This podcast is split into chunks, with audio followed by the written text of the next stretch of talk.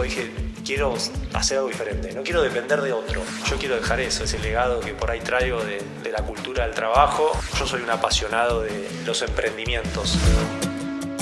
Muy, pero muy buenos días. Soy Seba Sosa y este es otro encuentro, otro episodio de Emprende con propósito. Recuerden que pueden escribirnos, estar ahí al otro lado cuando tienen las redes, pero también podcast arroba emprendeconpropósito.com.ar y tienen una versión resumida y cortita de lo que vamos a hacer hoy y los episodios anteriores en nuestro canal de YouTube de Emprende con propósito. Y en el día de hoy le pedimos, invitamos a, un amigo, a una persona que nos conocemos desde mucho tiempo, que, que se acerque acá a, a este rincón de Emprende.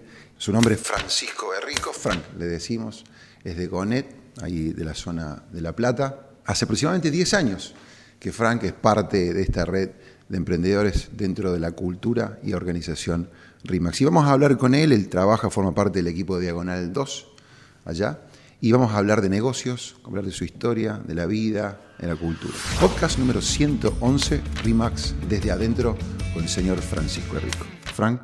¿Qué tal, Seba? ¿Cómo andas? Bueno, muy bien, gracias muchas por... gracias por, por, la, por, la, invitación, por darme esta oportunidad de estar acá con vos. Arranco yo entonces, si te parece, con, con la primera pregunta.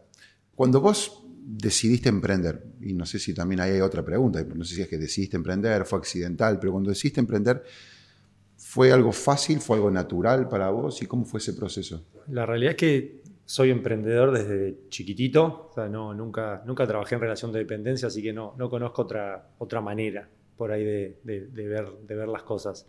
Fácil nunca fue, fácil nunca es y fácil nunca va a ser, me parece, eh, ser emprendedor.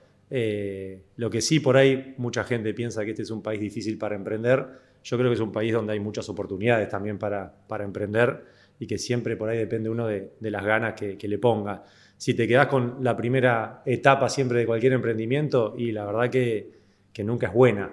Pero sin dudas no, no, no es fácil emprender, pero por lo menos yo soy un apasionado de, de los emprendimientos. Y vos encaraste, o sea, vos nunca trabajaste en relación de dependencia y, y digamos, de una, ¿no? Te encontraste emprendedor o te descubriste sí. emprendedor.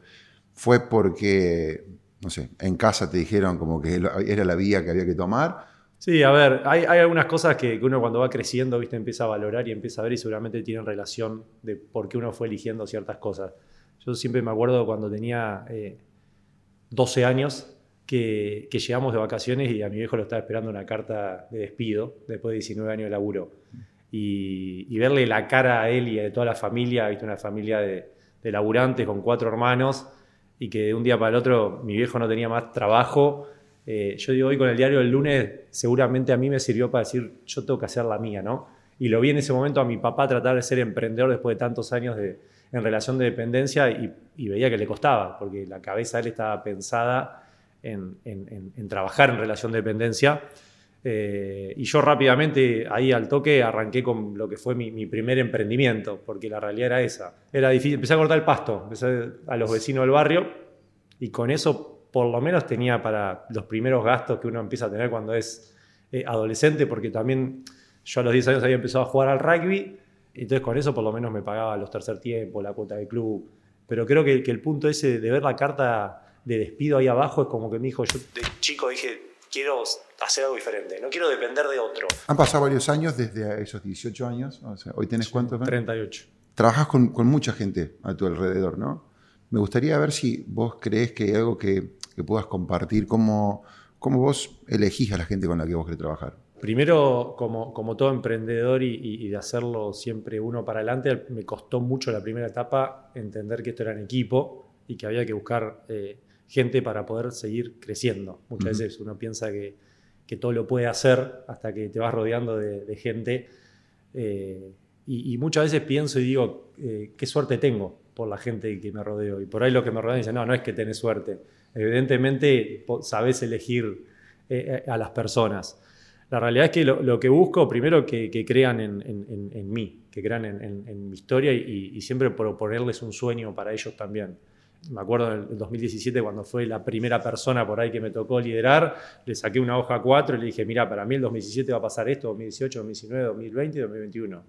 Bueno, me dice, si vos decís que va a pasar, yo te creo, ¿no? Eh, y pasó eso y muchísimo más. Eh, y, nos reímos mucho de esa hoja porque la realidad es que es la, primera persona que confió en mí, en, lo que es el armado de nuestro equipo, y, al día de hoy sigue trabajando. Eh, y le cambió la vida de la misma manera que, me cambió a mí. Emprender es difícil, pero cuando ya le tomaste el gusto parece fácil, pero después viene la otra parte de hacer crecer el emprendimiento y ahí necesita gente. Después en el medio apareció Karen, que también es, eh, y, la hermana de ella, eh, entonces armamos un grupo familiar de amigos en donde tenemos muchos sueños lindos por, por cumplir y, creo que con, con, este, con este desarrollo de, de negocio que estamos teniendo, eh, vamos a poder, a poder lograrlo. Pero sí me gusta rodearme y que la gente que elijo para trabajar sea gente de mi confianza y de mi entorno. Eh, ¿Identificás algo que de repente vos tengas dentro de tu mecanismo, de tu estructura, que te ha permitido evolucionar y crecer? Sí, a ver, primero es las ganas reales de, crecer. Yo creo que muchas veces escuchamos de gente que, que dice, tengo unas ganas de, pero después por ahí no está dispuesto a pagar el precio que hay que pagar para eso y sobre todo en este trabajo me parece que el entusiasmo no hay que perderlo nunca. Eh, a mí me pasa levantarme toda la mañana con el mismo entusiasmo del primer día cuando bueno, veníamos a este lugar a hacer nuestras primeras capacitaciones y también de creer, escuchar mucho y creer en lo que te van eh, diciendo eh, y por dónde es el camino. Voy a cumplir 10 años ahora y la realidad es que los primeros 5 años seguramente no la tenía clara, por eso por ahí mi crecimiento no, no, no, no fue como fue sí los segundos cinco años. Y creo que tiene que ver también por la gente que me fui rodeando. Y a mí me gusta rodearme de las personas eh, exitosas y que le va bien. Eh, a mí eso me motiva, me inspira. Y digo, bueno, si, si, si, si ellos pueden crecer, ¿por qué yo no? Entonces es tratar de ponerte a la, altura, pero siempre desde, desde la inspiración. Me parece que eso es, es la clave de esto. ¿Algún otro logro quizás en tu carrera o dentro del equipo que, que te animas a compartir con nosotros?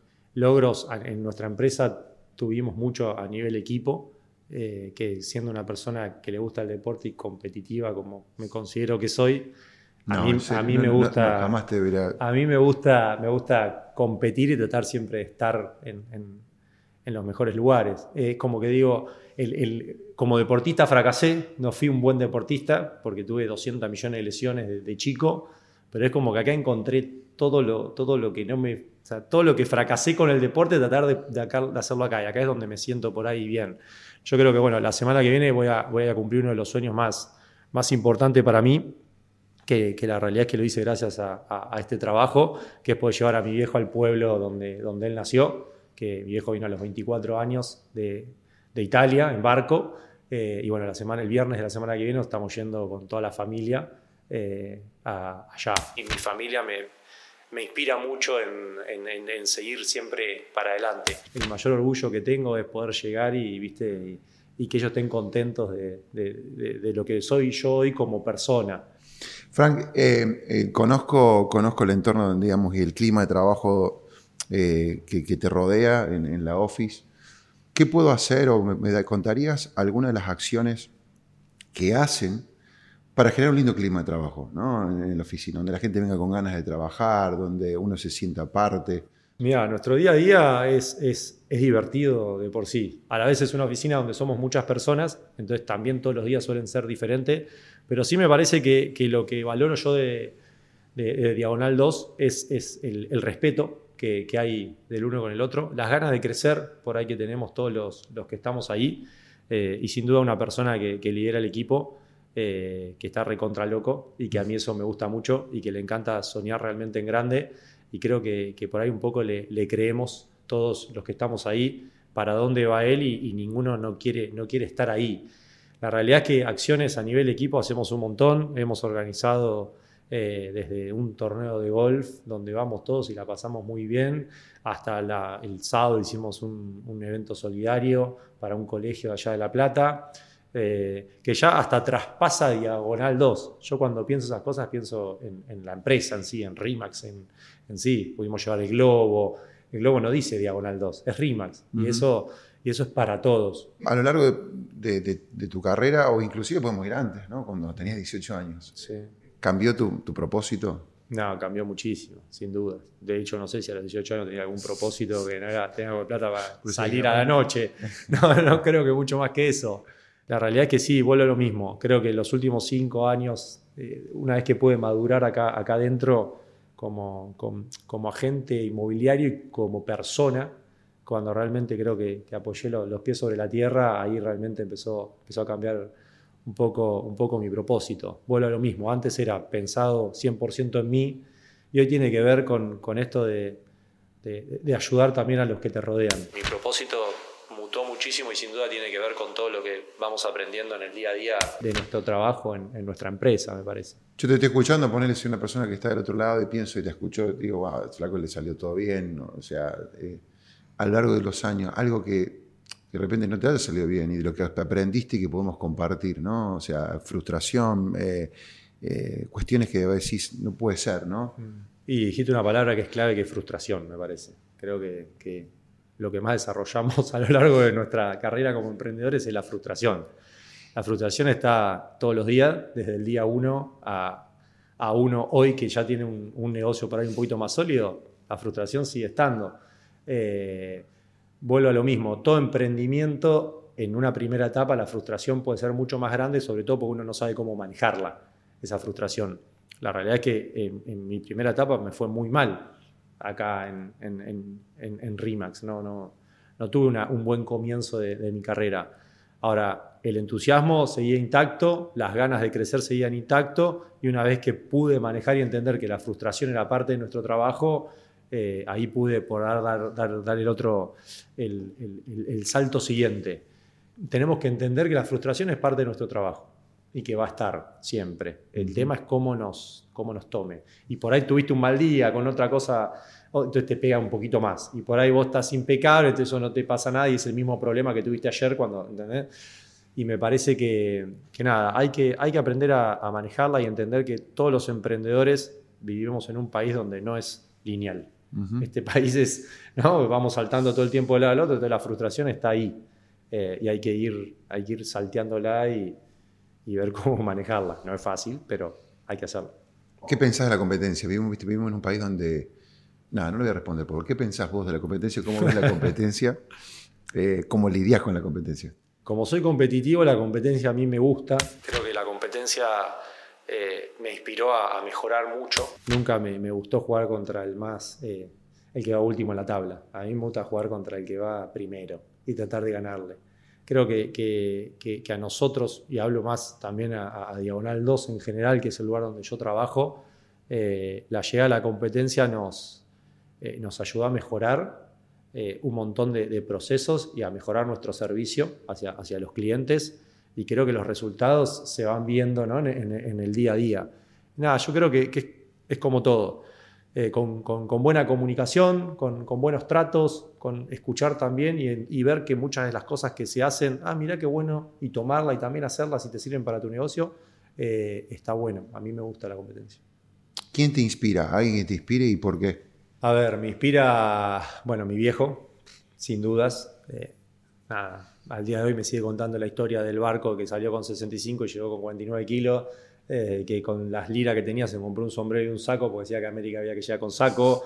Eh, y la realidad es que muchas veces cuando, cuando entro en, ese, en, ese, en esa frustración de que algo no te sale, siempre pienso mucho en él y digo, pará, si mi viejo pudo venir de Italia y pudo hacer esto que más o menos somos, viste que tenemos dos piernas, dos brazos y caminamos, eh, yo no me puedo quejar y no puedo, no puedo, no puedo frenar, ¿no? Sin dudas eso. Después, nada, soy mucho del deporte y hay deportistas que, a mí me, me, inspiran no solamente por lo que son como deportistas, sino me gustan más los que son afuera, ¿no? como, como personas. Eh, a mí, Manu Ginóbili me parece un flaco que capaz te lo encontrás en un bar y se queda charlando con vos como si nada. Y creo que eso es lo más valioso. Laboralmente, nada, a mí me pasa con, con Jorge eh, de tener esa, Jorge Testa, eh, la, relación por ahí que tengo y, me inspira me inspira un montón a mí. Siempre los, sueños de él, eh, él me habla del 2030 y mi cabeza ya quiere estar en el 2030. Pero bueno, nada, entre mi papá, Jorge, algún deportista, Karen, nuestros hijos que tenemos.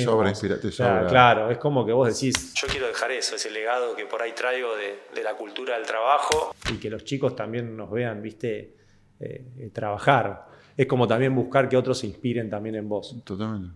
Qué lindo. Te hago una última pregunta, Frank. Sí. ¿Qué consejo le puede dejar a alguien que está, yo creo que de todo, ¿no? Está aquella persona que de repente eh, está buscando esa inspiración, está coqueteando con la idea de, crecer, de ir para adelante. Eh, no, toda la gente, viste, sueña, se atreve, ¿no? ¿Qué consejo le daríamos a alguien que, está ahí, en ese lugar? Lo primero, que tenga bien en claro o que trate de, trabajar mucho en, qué es lo que realmente quiere y que después eh, que trabaje para eso. Que en el medio le van a pasar un montón de cosas que seguramente no son las que había planificado, eh, pero me parece que si realmente uno quiere algo, eh, se, puede, se puede conseguir. Ahí es escuchar menos las cosas que se dicen.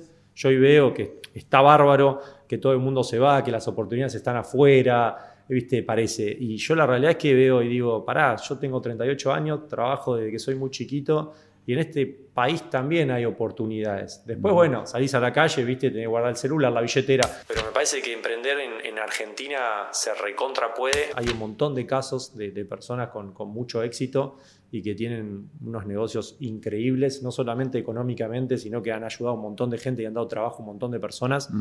Pero me parece que, el consejo es ese, tratar de, de ver qué es realmente lo que te gusta. Y lo que te gusta ir por ese sueño y hacer eso y no tenerle miedo a que otro te diga, a eso te querés dedicar. Yo tengo un montón de amigos, abogados, que no quieren ser abogados.